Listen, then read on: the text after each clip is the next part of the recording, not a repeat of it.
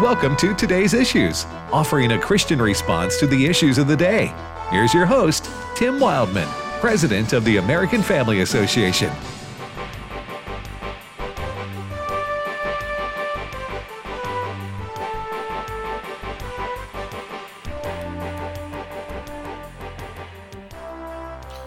Good morning, everybody. Welcome to today's issues on American Family Radio on this August the 30th. Thank you for listening to AFR. I'm Tim Wildmon, and uh, we're going to be here for the next hour and 25 minutes with a lot to discuss and talk about. Uh, Ed Vitagliano joins me. Good morning, Ed. Good morning, Tim. Fred Jackson. And good morning. Happy Monday.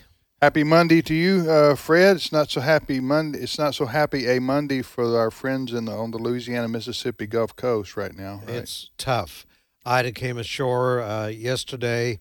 Uh, a lot of rain, a lot of wind. Still assessing the damage. Uh, official report is uh, one person lost their life when a tree fell on their house there in Louisiana. Uh, the water damage and what that has meant for that area of the state and southern wind part too. of the state. And the wind damage. I saw one picture. I'm not sure where this hospital was.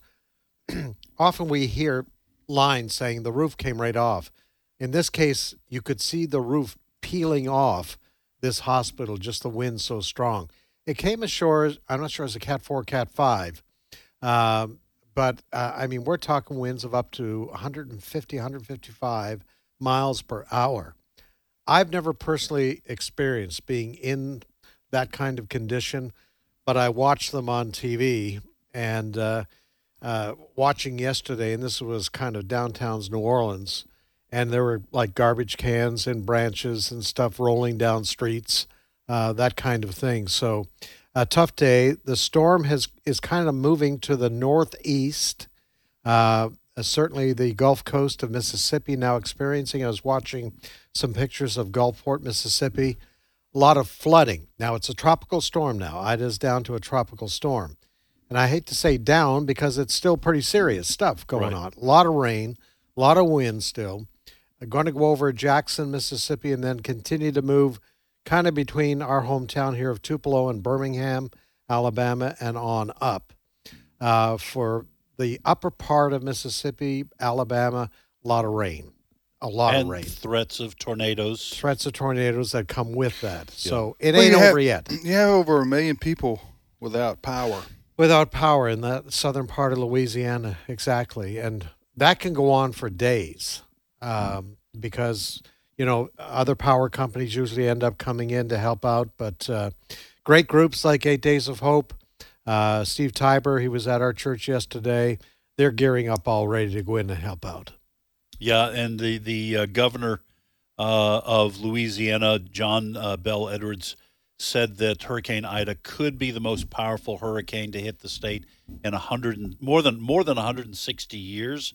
Of course, you go back that far, and they, they didn't have measurements for it. I don't know how they determine how how powerful they were, but um, you know, millions without power it could be for weeks. Yes. uh, uh, you know, weeks uh, before they get some of this power turned back on for folks.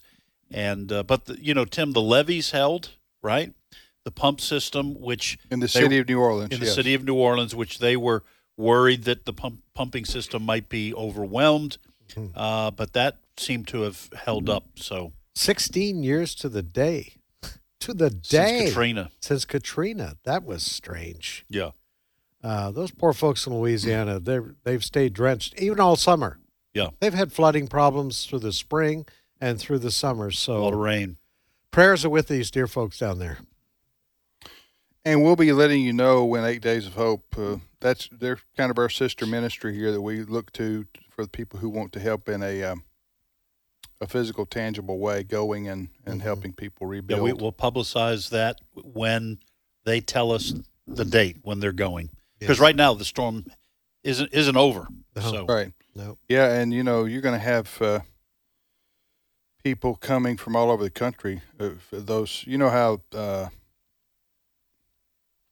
the uh, trucks come from electricity companies Yes. all over the country hmm to help wherever a storm hits, Mhm. uh, and so you know you'll see trucks from the Midwest, Ohio, yeah, yeah, you'll see. all over the place. Uh, coming, we'll we'll probably see them coming down this afternoon, down the road here in Tupelo, going to the South Mississippi and to Louisiana in particular. Although they were saying that uh, this storm is so strong that you could have power outages as far as uh, North Mississippi. Mhm. Well, that remains to be seen. But uh, Well, and, and you're gonna then you're gonna have flooding all up through Tennessee and Ohio. I mean, it's going to be a mess for another few days. sure hope the storm stays to the east of Waverly, Tennessee. It's not. They are still probably- recovering. Over 20 people, more than 20 people died there. Yeah, Eight Days of Hope has had crews Yeah. in there. yeah. That was a freak storm. Oh, man. Absolutely freak storm. Um, all right, you're you're listening to uh, today's issues. Next story, Fred.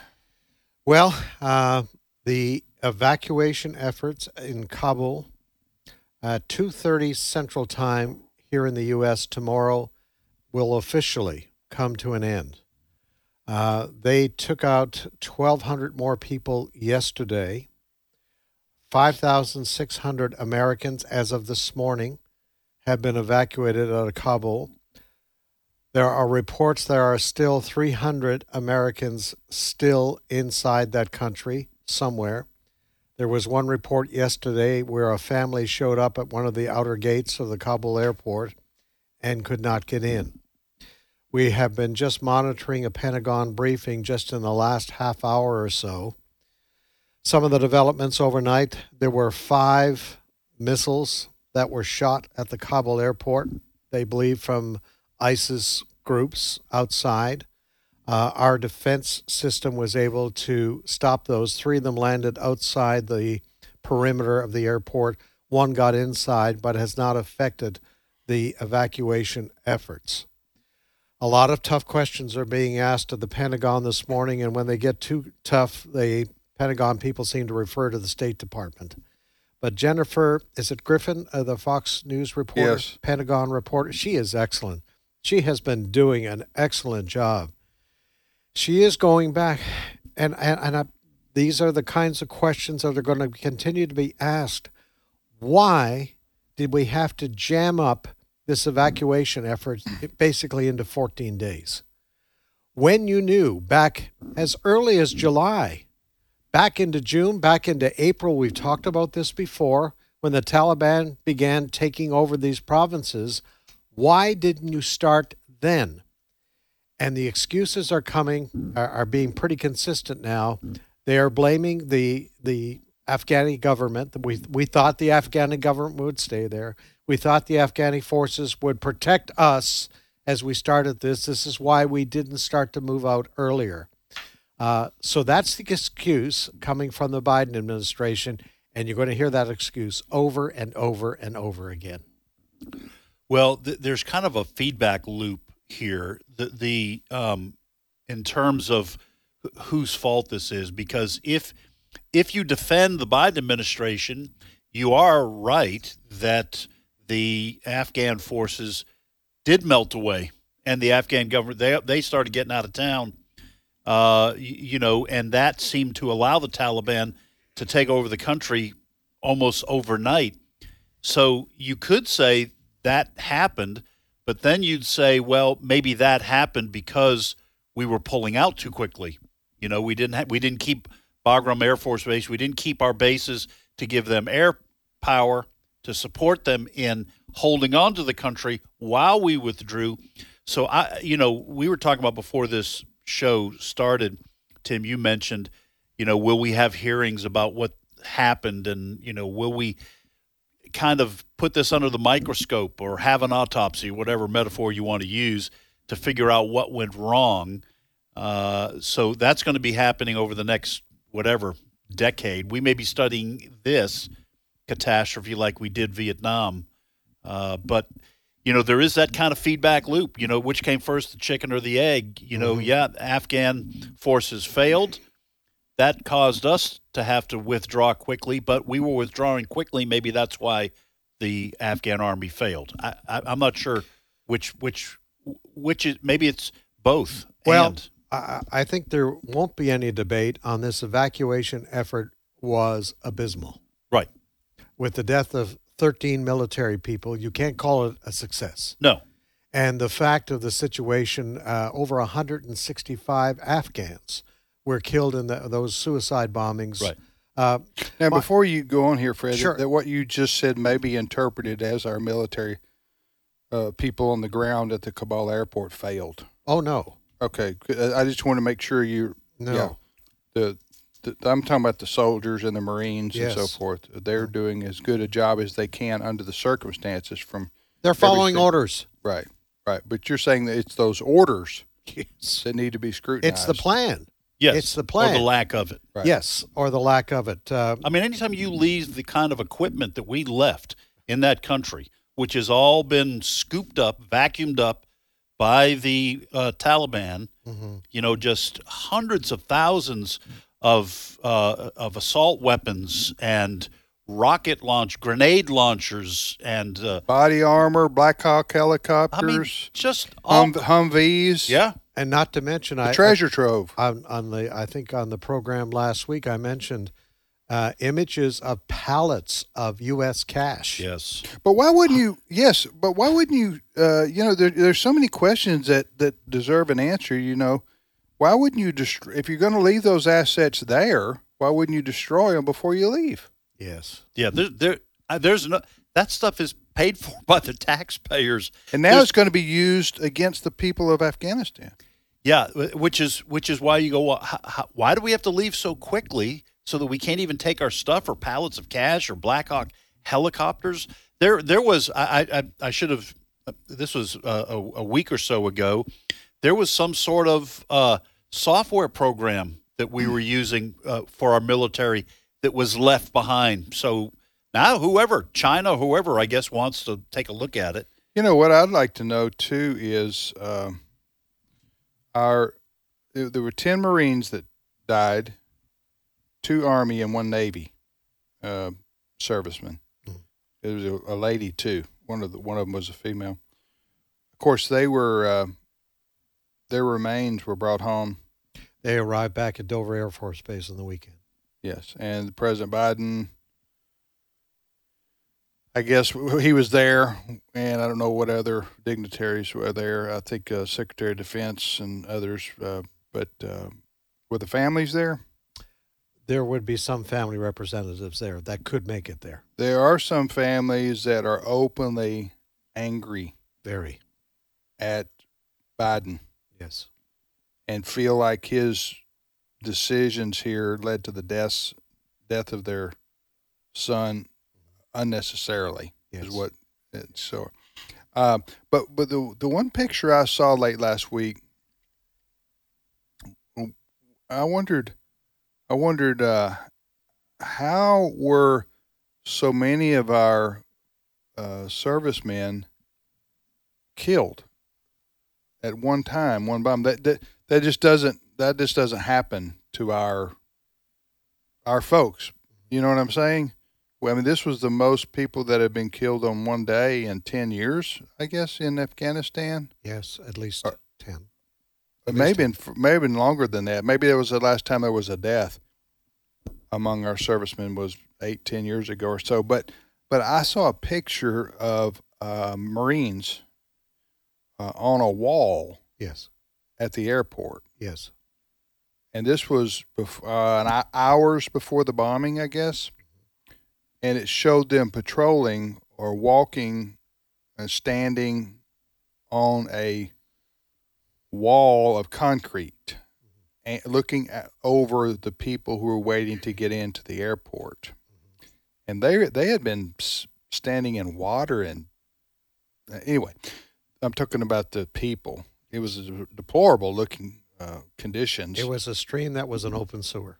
That's where they were. Okay, so um, but then I then I knew well if if I, if our Marines are stationed like this, then they're sitting ducks. Yes. If this is what happened, and I guess that's what happened, so uh, that'll I'm sure that'll be you know investigated Yeah. uh, as well what happened there and who made the decision just to leave our our people so vulnerable. Maybe that maybe that there was no other choice. I, I don't know. I wasn't I wasn't there, but it just seems like to me it seemed like to me, looking at those pictures, that they were, as I called them, sitting ducks. But yeah. Well, we saw the pictures prior to the suicide bombings because of the compassion of our, uh, our our soldiers. They were reaching down. There were babies being lifted up, I assume, by their parents or relatives, and our soldiers were taking them and lifting them over that that fence. The fence wasn't very high. Let's put it that way. If you can lift a baby up over your head, that that tells you how high that Yeah. fence is. And the and the soldiers were reaching down to take those little children. we also had our there was pictures of our soldiers handing out bottled water and Yes. and other things to uh, the people and I don't know maybe maybe your maybe your human heart takes over and you maybe you lose your sense of judgment because of that Y- you know what I'm saying? Uh, so but I was thinking to myself I was looking at these pictures I was going why are Marines hanging out in the middle of the people Yeah. handing out candy and water? Don't they aren't aren't they vulnerable to an attack? That- that's Right. what I was thinking. Mhm. but maybe maybe being vulnerable to an attack is not absolutely avoidable. You know what I'm saying? When you're in a situation like that Well, again, uh, I, like I said last week, I've never served in the military, so uh, but I am guessing that there are certain protocols that you follow when you are in a combat situation, and though that was their situation was not subject to that. They were basically whether you know maybe keeping the or keeping keeping order, uh, or it maybe it was humanitarian but th- it was not set up the way our bases had been set up going back 20 years, where you have checkpoints and you have uh, you have uh, uh, barriers so people can't drive vehicles in, you know, and but you're talking about a city right here. Yeah, that's what I'm saying. I mean, they were put in a situation where there was it wasn't a military airport. Right, it was a civilian airport. Yes, and it was right next to I don't know how many millions of people live in Kabul yeah, Kabul.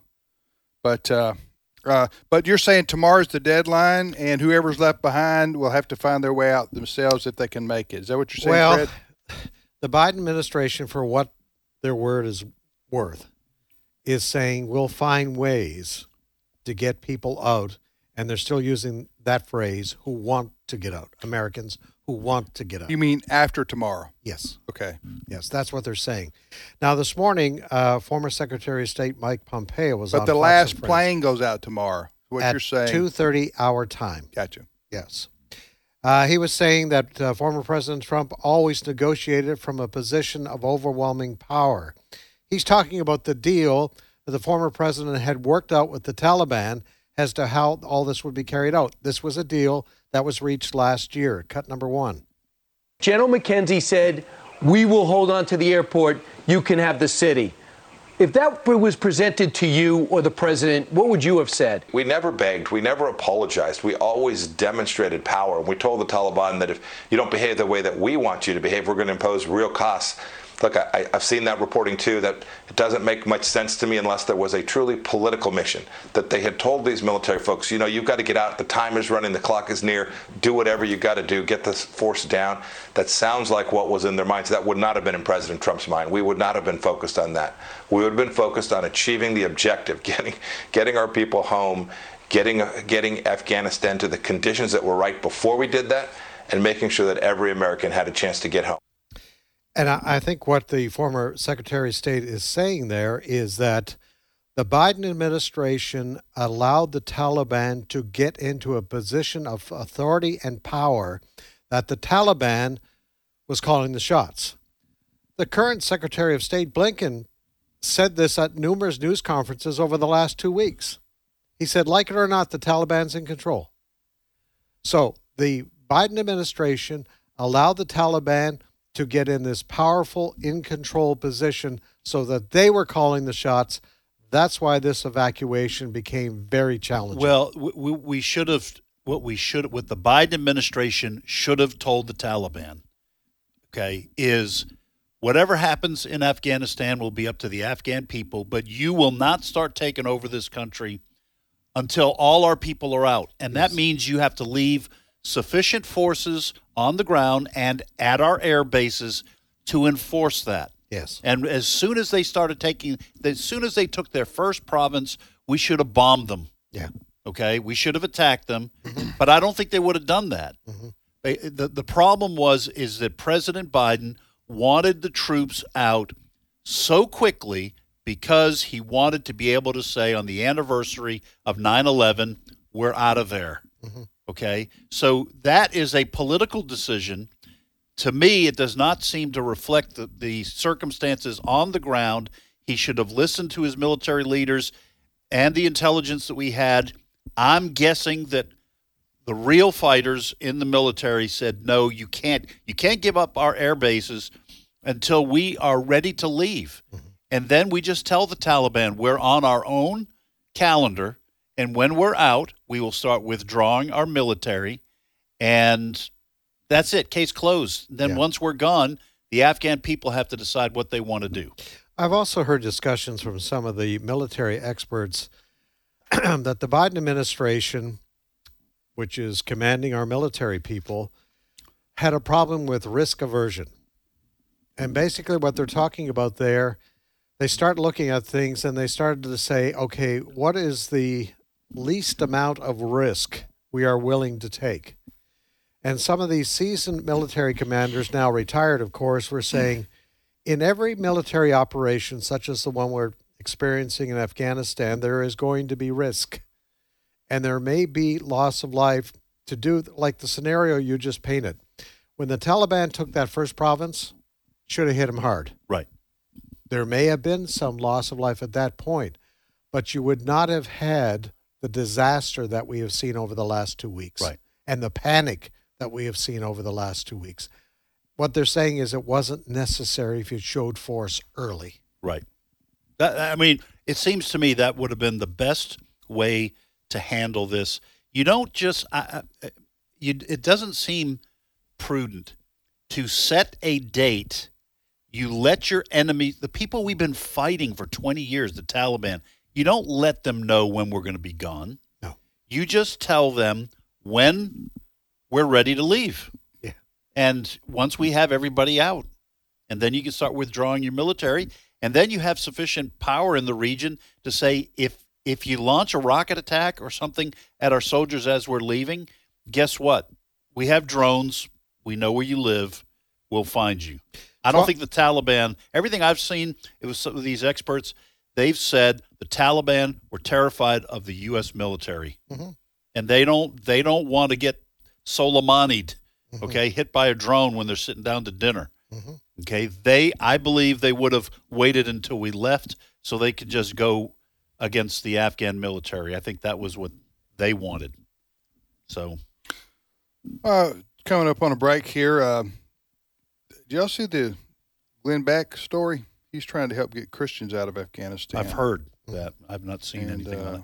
hopefully we're going to get in touch with him or somebody that works with him and find out what the latest is on that because I found that very commendable on his Yes. part uh, because Christians are going to be They're going to be targets. they're going to be slaughtered Mhm. uh, most likely if th- those uh, you know when the Taliban takes complete control of um, Afghanistan. Oh wow, what a mess! What a mess! Uh, we knew it would be messy, regardless of when the United States pulled out of Afghanistan completely. But the way this was done, I think everybody on all sides agrees this was mishandled, bungled yeah. um, from the get go. All right, we'll be back momentarily with more of today's issues on American Family Radio. Stay with us.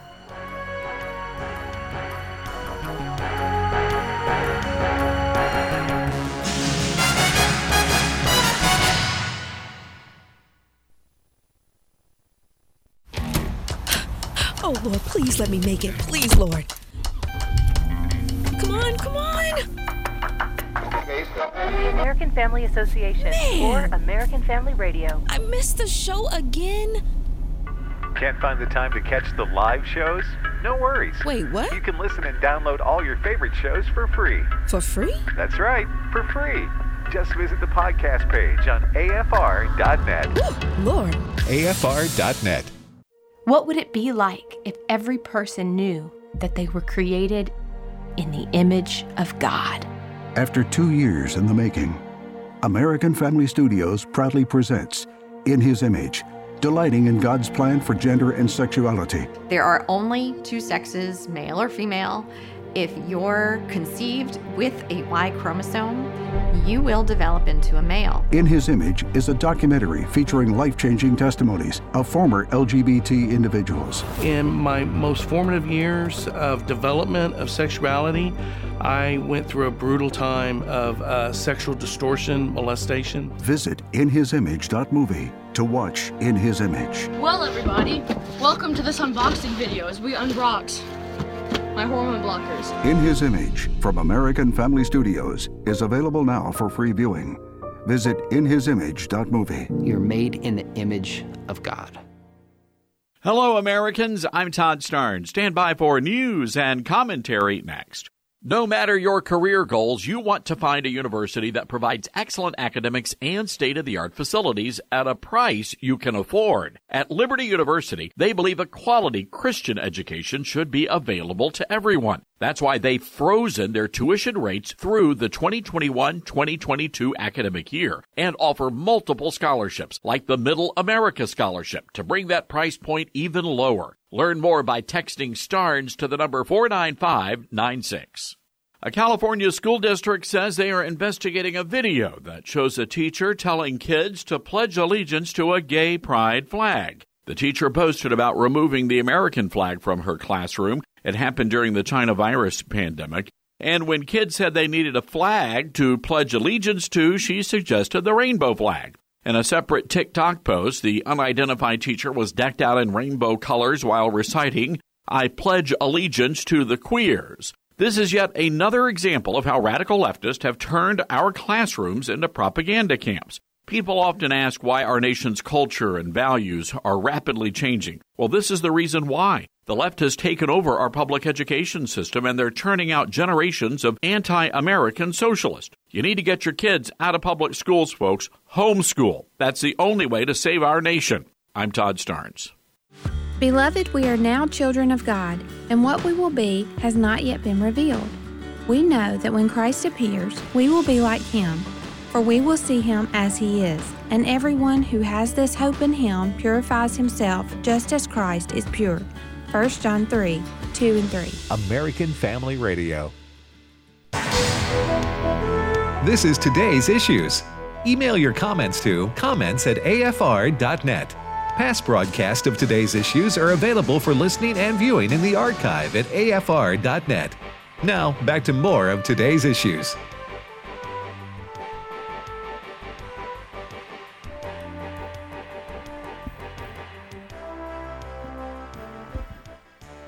Hey, welcome back to the program Today's Issues on American Family Radio. I'm Tim Wildmon with Ed Vitagliano and Fred Jackson. And we are thinking about our brothers and sisters uh, who are suffering from the hurricane uh, in South Mississippi, in particular, and South Louisiana. Over a million people without power. A million home, I guess. A million, well, I say say a million people. I don't know if that's a million homes or what exactly that is, but uh, and will be for weeks. Many people are saying. Yeah. That doesn't include the cleanup. You know, you got trees down everywhere. You got oh water damage. I mean, yeah, this this You're talking about a year. Yeah. To get everything back to normal, I would guess. Um.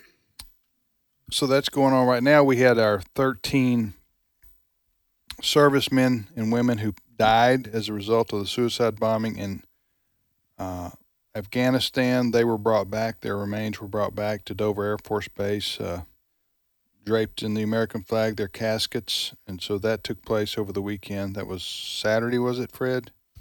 when they were when they were flown home.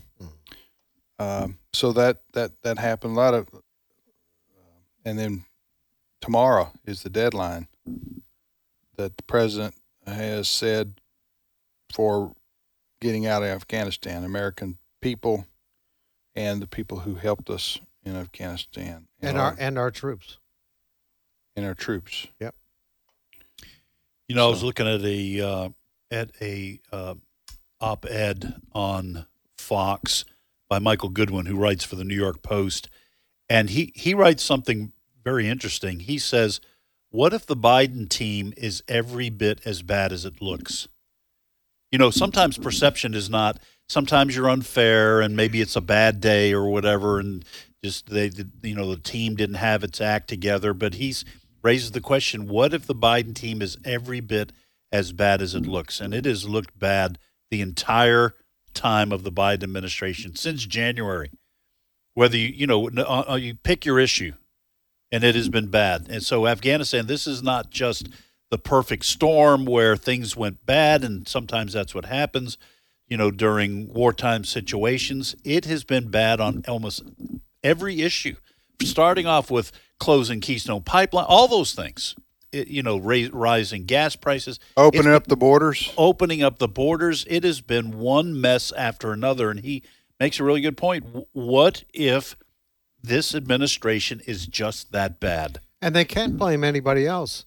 It was Joe Biden, by executive order, that canceled Keystone. Yes. And then about three weeks ago, he goes hat in hand to the Saudis. Can we have some more oil? Can you yeah, imagine? yeah. Th- think about this for a minute. That's just one example. Think about how twisted that is. Yes. You shut down uh, uh, the, the Keystone Pipeline, which is providing tens and thousands of jobs. It's clean. Uh, it it makes America more self sufficient. Oil on with the oil. Uh, it's it's a Canada American uh, co adventure, so to speak. Co co. Uh, what am I looking for? Co-venture, yeah, Co-ven- that's right. co-venture. I mean, this is all good. Yes. And, and Biden comes in day one and says, "No, we don't. We don't. We don't need this pipeline. We got to end car uh, gasoline." Basically, is what he's saying. We got to end gasoline because it, our our it's uh, cli- uh, g- global warming caused by man, particularly by Americans. Mhm. This is what Biden was saying, and then and then he says, "Yeah, but Saudi Arabia, you need to pump more oil so our gas prices don't go up here in the U.S." Yeah. I mean, what what a kind of contradictory message is that? Uh, but this is this is this is why people say liberalism is a mental disorder. It is. It is because you have things like this over and over and over again uh, take place. Biden says we got to, and the Democrats, liberalism says uh, everybody get uh, has to have a shot, a vaccine. Everybody needs to mask up. Everybody needs to do this, that, and the other. We need to close businesses, schools, whatever. Oh, that's on one hand. On the other hand, they say, "Hey, a million people from from uh, Central America and South America and, uh, and the rest, come on in. You don't need a vaccine. Right. You don't need a huh? Go wherever you want to in the U.S. You need a bus ticket? Here's a bus ticket. You need a plane ticket? Hey, we'll drop you off. Hey, all you kids unaccompanied, come on in, and we'll put you up in military installations across America. Yeah. So, I mean, if if, if you were taking COVID seriously, you would say close the border for goodness sakes. We Right. can't. We got to stop this. Yes. We can't have people coming in. We don't even know what Mhm. they're spreading. No, Biden says, "Come on in. We'll put you on buses. We give you a, we give you a, a subway coupons, uh, you know, whatever, to, to go anywhere across America." And by the way, he, they don't even tell they don't even tell people sometimes where they're shipping these folks. Governor DeSantis is begging the Biden administration to stop allowing people ille- here illegally, stop dropping them off in Florida. Right. You know, that's what Governor right. DeSantis is, is, is has asked the but Biden see, administration. see, Biden and Harris and the Democrats, they want to flood our country with people who Mm-hmm. come here so that they get.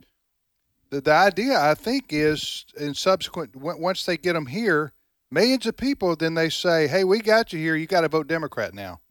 When we when we give you citizenship, Right. that's what that's what their hopes are. Now that hasn't come to pass yet. Um, but and this doesn't include all the human suffering that's caused by Biden enticing people to come to our country Right. and cross the border. Uh, these Just poor- on the journey, These mean. poor people. you know, who are coming here, a lot of, uh, can you imagine being responsible, as Biden is, for causing parents in Central America just to send their kids with coyotes Right. to to, uh, to up to the United States so they can cross the border and stay here. I guess they're hoping that those children will be able to bring their parents later if their parents didn't come with them. I'm talking about all those tens Yeah. of thousands of unaccompanied minors Right. that we now have in our. And what's going to happen to those people if they can't find families for them? Are they all going to be orphans? Uh, you know what I'm saying? Not exactly an organized system, kind of like what we're seeing in, in Afghanistan. So again, liberalism is a mental disorder. You don't want to do. You don't want to protect your own border of your country. That's a mental disorder. Uh, not to mention a constitutional disorder. Right. But uh, but that's where we are with Biden right now, and we've only got three and a half more years. So, I saw a I don't, I don't know. I don't know what he's. I don't know what's going to happen. I saw a funny headline on the uh, Babylon Bee, which, again, folks, if, if you've never heard of the Babylon Bee, it's a s- satirical website. Everything's satire. Right. But there was a, a funny headline. It said, um, uh, "Disaster in Afghanistan: colon Nancy Pelosi begins impeachment pr- uh, procedures against Donald Trump because they." They blame, you know, they, Oh, they impeached President Trump over a phone call. Yes. But you're never going to see anything about President Biden with actual loss of life right. for American servicemen and women. Right. You, you, you just won't. That's the way the game's yesterday played. in I, DC. I uh, yes maybe we'll move on to another topic here but yesterday i heard uh, biden at, at fema was it saturday maybe he was at fema talking about the hurricane Do we have Do this? we have that clip Yep. Yep. okay I, I want you, want to set it up? good night I, I mean I, I i know we harp on this but it's still the, the the the man has something wrong whether it's dementia or whatever but uh listen listen to what he said listen to how this goes down at the at the FEMA headquarters yesterday after he had been there to talk about the federal government's response to the hurricane Cut seven. I'm not, I'm not supposed to take any questions, but go ahead. Mr. President, on Afghanistan, I'm not going to answer Afghanistan now. can you say if there's still an Okay. acute risk of like disaster? Okay, stop Okay, right so there. there is President- That was five seconds or less, and we have a man. The president says, "I'm ta- I'm not supposed to." First of all, I'm not supposed to take questions. Yeah. Okay, you're the president of the United States of America. You can take questions when you doggone ready and want to, mm-hmm. or you cannot. It's Yeah. your choice because nobody nobody can tell you what to do. But yet he's te- he's saying that there is people there are people telling me what to do. Mm-hmm. He says this repeatedly. Yes. Last and- week he said instructed. Yeah, he's been instructed. The Right. president's been instructed. And then he says, so he says, I'm not supposed to take any questions, but I will. And then he decides, but I'm not taking any question on Afghanistan. Yeah. Afghanistan. No, that's what he said. I know. Right. Li- Listen to this again. Listen to this again. I'm not, I'm not supposed to take any questions, but go ahead. Mr. President, on Afghanistan, I'm not going to answer Afghanistan now. can you say if there's still He's not going to. that was it. He's not going to answer Afghanistan. And then he walked away. and then he walked away. Mm-hmm. So, uh, uh, he, so he he says, "I'm ready to take a question," and he doesn't know the subject matter, right? But yet, then he says, "But I'm not taking it. But I don't like that subject matter. Right. I don't like that topic, uh, so I'm not going to answer any He questions." compared that to President Trump when he was in office. He would stop at you know the the report the lines Yes. where they had reporters or anybody, and he back and forth with them. And, Just, uh, and, just- and 99% of them were adversaries, the Yes, reporters. right? And he knew that. But does it matter that he said Afghanistan? Well, I, Is, again, that, is that is that too? if is it that was okay? if it was the only if it was the only time he's done that, I would say, or or if it's very infrequent, uh, I would right, say right. I no, agree. I agree. We all we all we all slur words sometimes. Right? George George W. Bush was famous for his gaffes. Yeah. You know, and I listen. I enjoyed listening. They'd have compilations of his, you know, when he would misspeak. But that that one time was just infamous when he said, "Fool me once." You remember that? Fool me once. Uh, shame on. Uh, President- President me- Bush said that? President Bush, and then he said, "Fool me twice." I, won't get fooled again. You know, and it, he would he would do those kind of things, and it was Yes, he- but he had he had control of his full faculties. He he was he, was just human. Yes. uh, and and uh, uh, had a little goofy side. Yes, and it was we're fun talk- to listen to but- those. But it's different when uh, you're thinking this is a sign of cognitive decline. Yes. not not just a momentary lapse. And that's why I would s- I said if it was just every once in a while you'd go okay well that's just Joe Biden being Joe Biden and it used to be that way he he's been known for gaffes his whole political career yes but this is something different and so when he says these kinds of things I was instructed which reporters to call on that was last week and Uh, did he I- go? and did he go to sleep during the meeting with the Israeli prime minister? Uh, it looked like he was someone- asleep. It someone- looks like. You- you can't tell. thirty seconds. yeah you can't tell Huh? Yeah, if he was I saw He that. looked like me after Thanksgiving dinner. About three o'clock when the Lions are getting beat by three touchdowns. his head. Uh, yeah, Prime Minister Biden was talking. They were there in the Oval Office. They have the photo op before the actual discussions Yeah. begin. Yeah. And Prime Minister Ben, the new Prime uh, Prime Bennett. Minister of Is- Bennett. There you go, Minister- Fred. Yes, there I go. Afghanistan. Afghanistan. and and Joe Biden is he's sitting in the chair over here Yeah. on the left hand side, and he's like slumped over, like he's praying. Kind of. I mean, that's what it looks like. Listen, I usually eat my lunch here at work. I close my door. I usually heat something up, come Yeah. in, get on my computer, watch Yeah. hockey highlights or whatever. And uh, after I eat that lunch, sometimes that's what I do. Uh, just looking and my head just drops. Oh, you get drowsy. Yeah, Yeah. happens to a lot Yeah. of people. I don't know. It's just, uh, it's just, it's not reassuring for the American people. But to it see, is- to see their president, president every week uh, forgetting, uh, not mispronouncing name, not forgetting who where he is or what he's saying, calling Afghanistan Afghanistan. But for the bad actors on the world stage, this is an opportunity for them. That's what I'm afraid of. Yeah. So All right. Uh, so tomorrow's the deadline. We'll see how that goes and what happens to the Americans and others uh, who are uh, in Afghanistan uh, post uh, 31st. Did you really think that the president would uh, extend the date, Fred? no. Okay. Uh, he wasn't going to do that because I still think, it's hard to believe, I still think he will be celebrating on 9 11. Look at me. The first, uh, one of the first news conferences, he says, I'm the one. I'm Who the one that's out." ending Afghanistan. And he's, listen, I, you cannot underestimate when the media is on your side and covering for you. Here's a question for you guys. When's the last time you saw NBC, CBS, or ABC do a story on the border? no, you're right.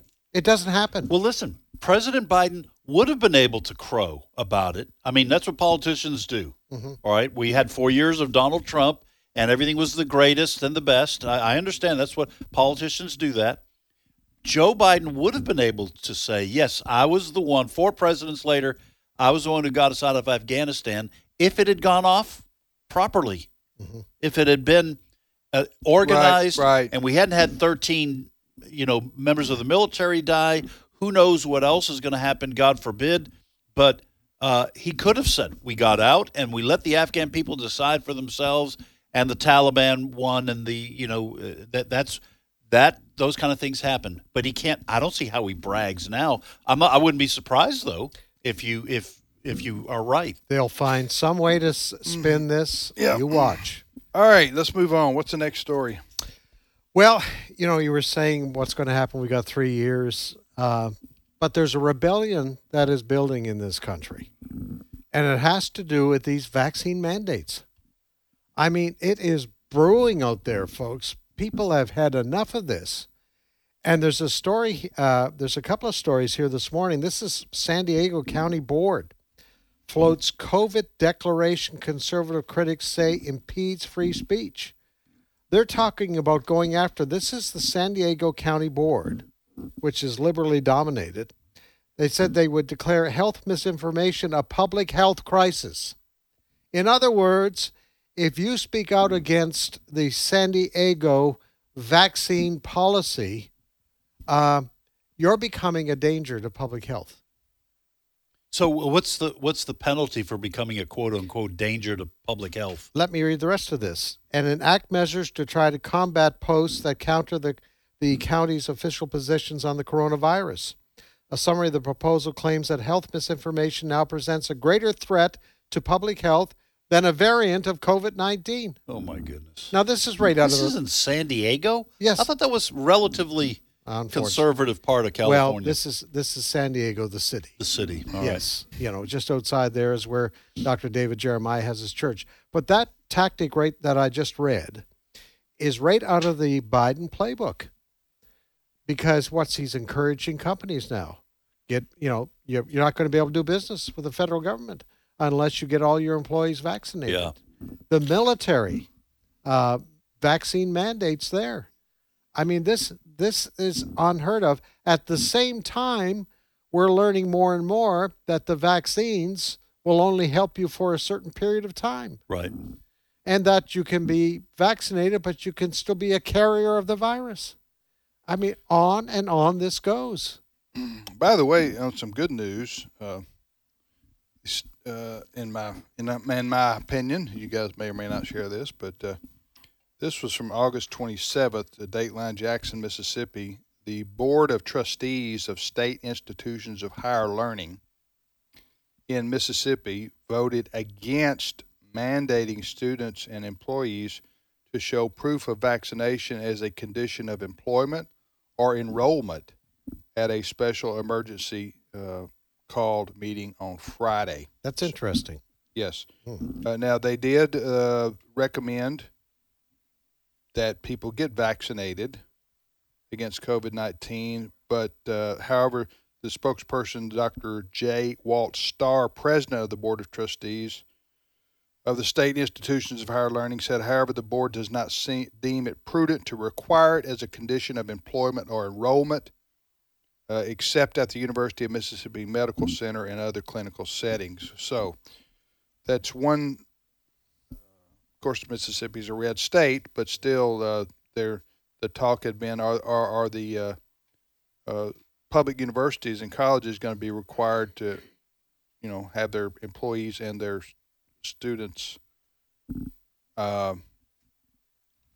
but quote vaccinated? I say quote vaccinated because I know it's a vaccine, but it's not like the uh, smallpox or polio. What we traditionally in America know as vaccines, that is something that stops something in its tracks. But uh, but they said no.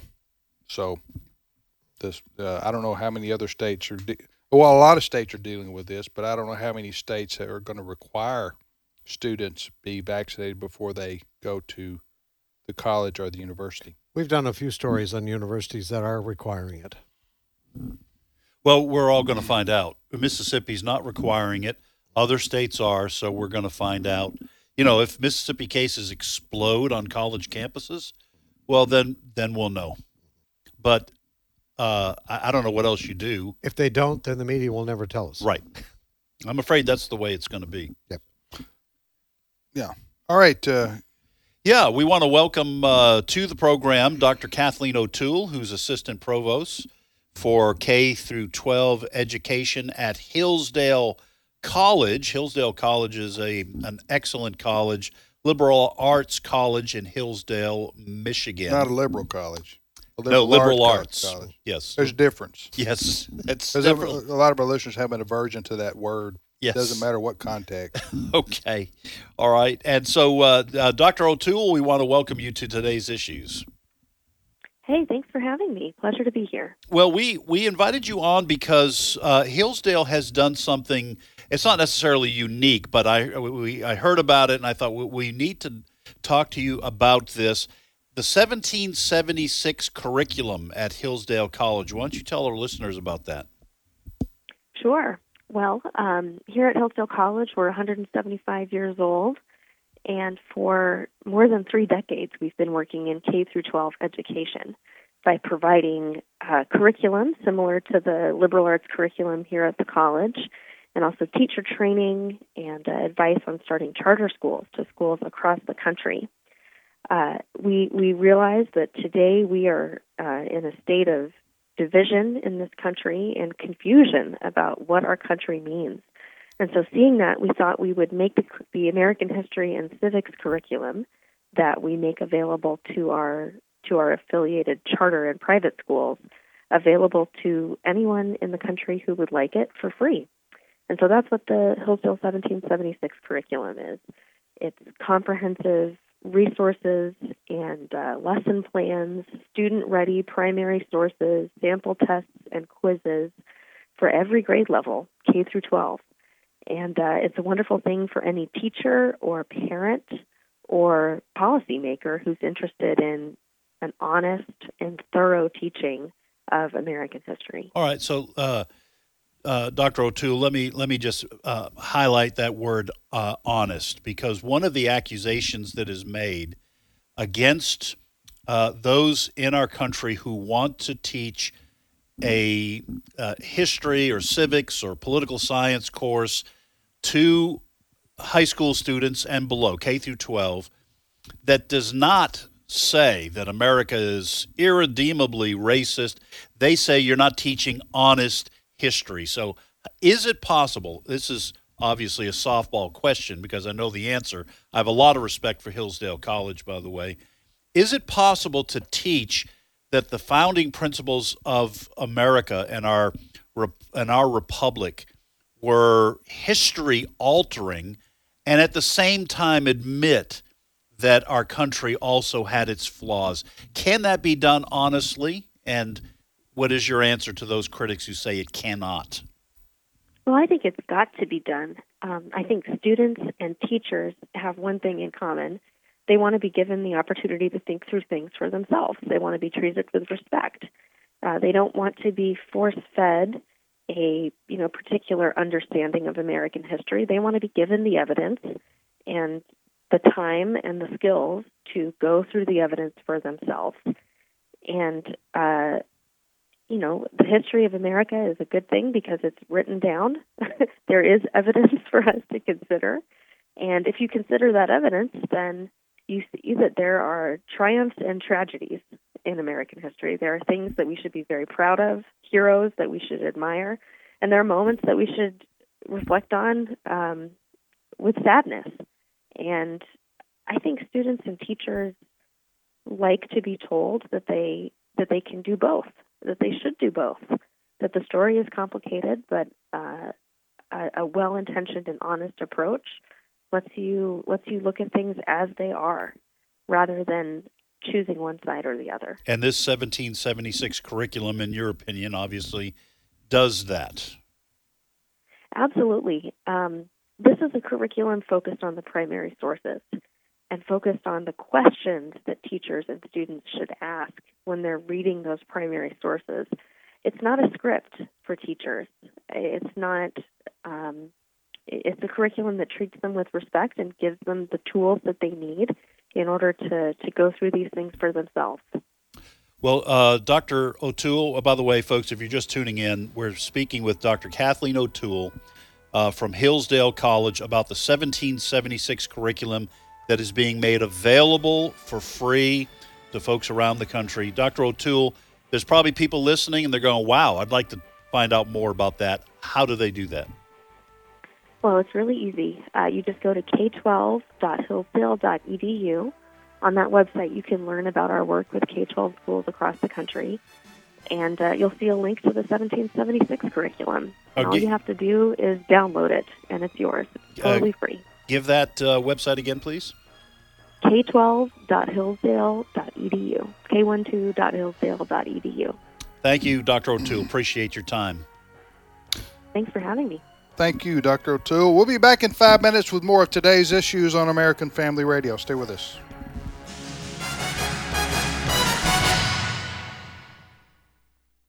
The views and opinions expressed in this broadcast may not necessarily reflect those of the American Family Association or American Family Radio.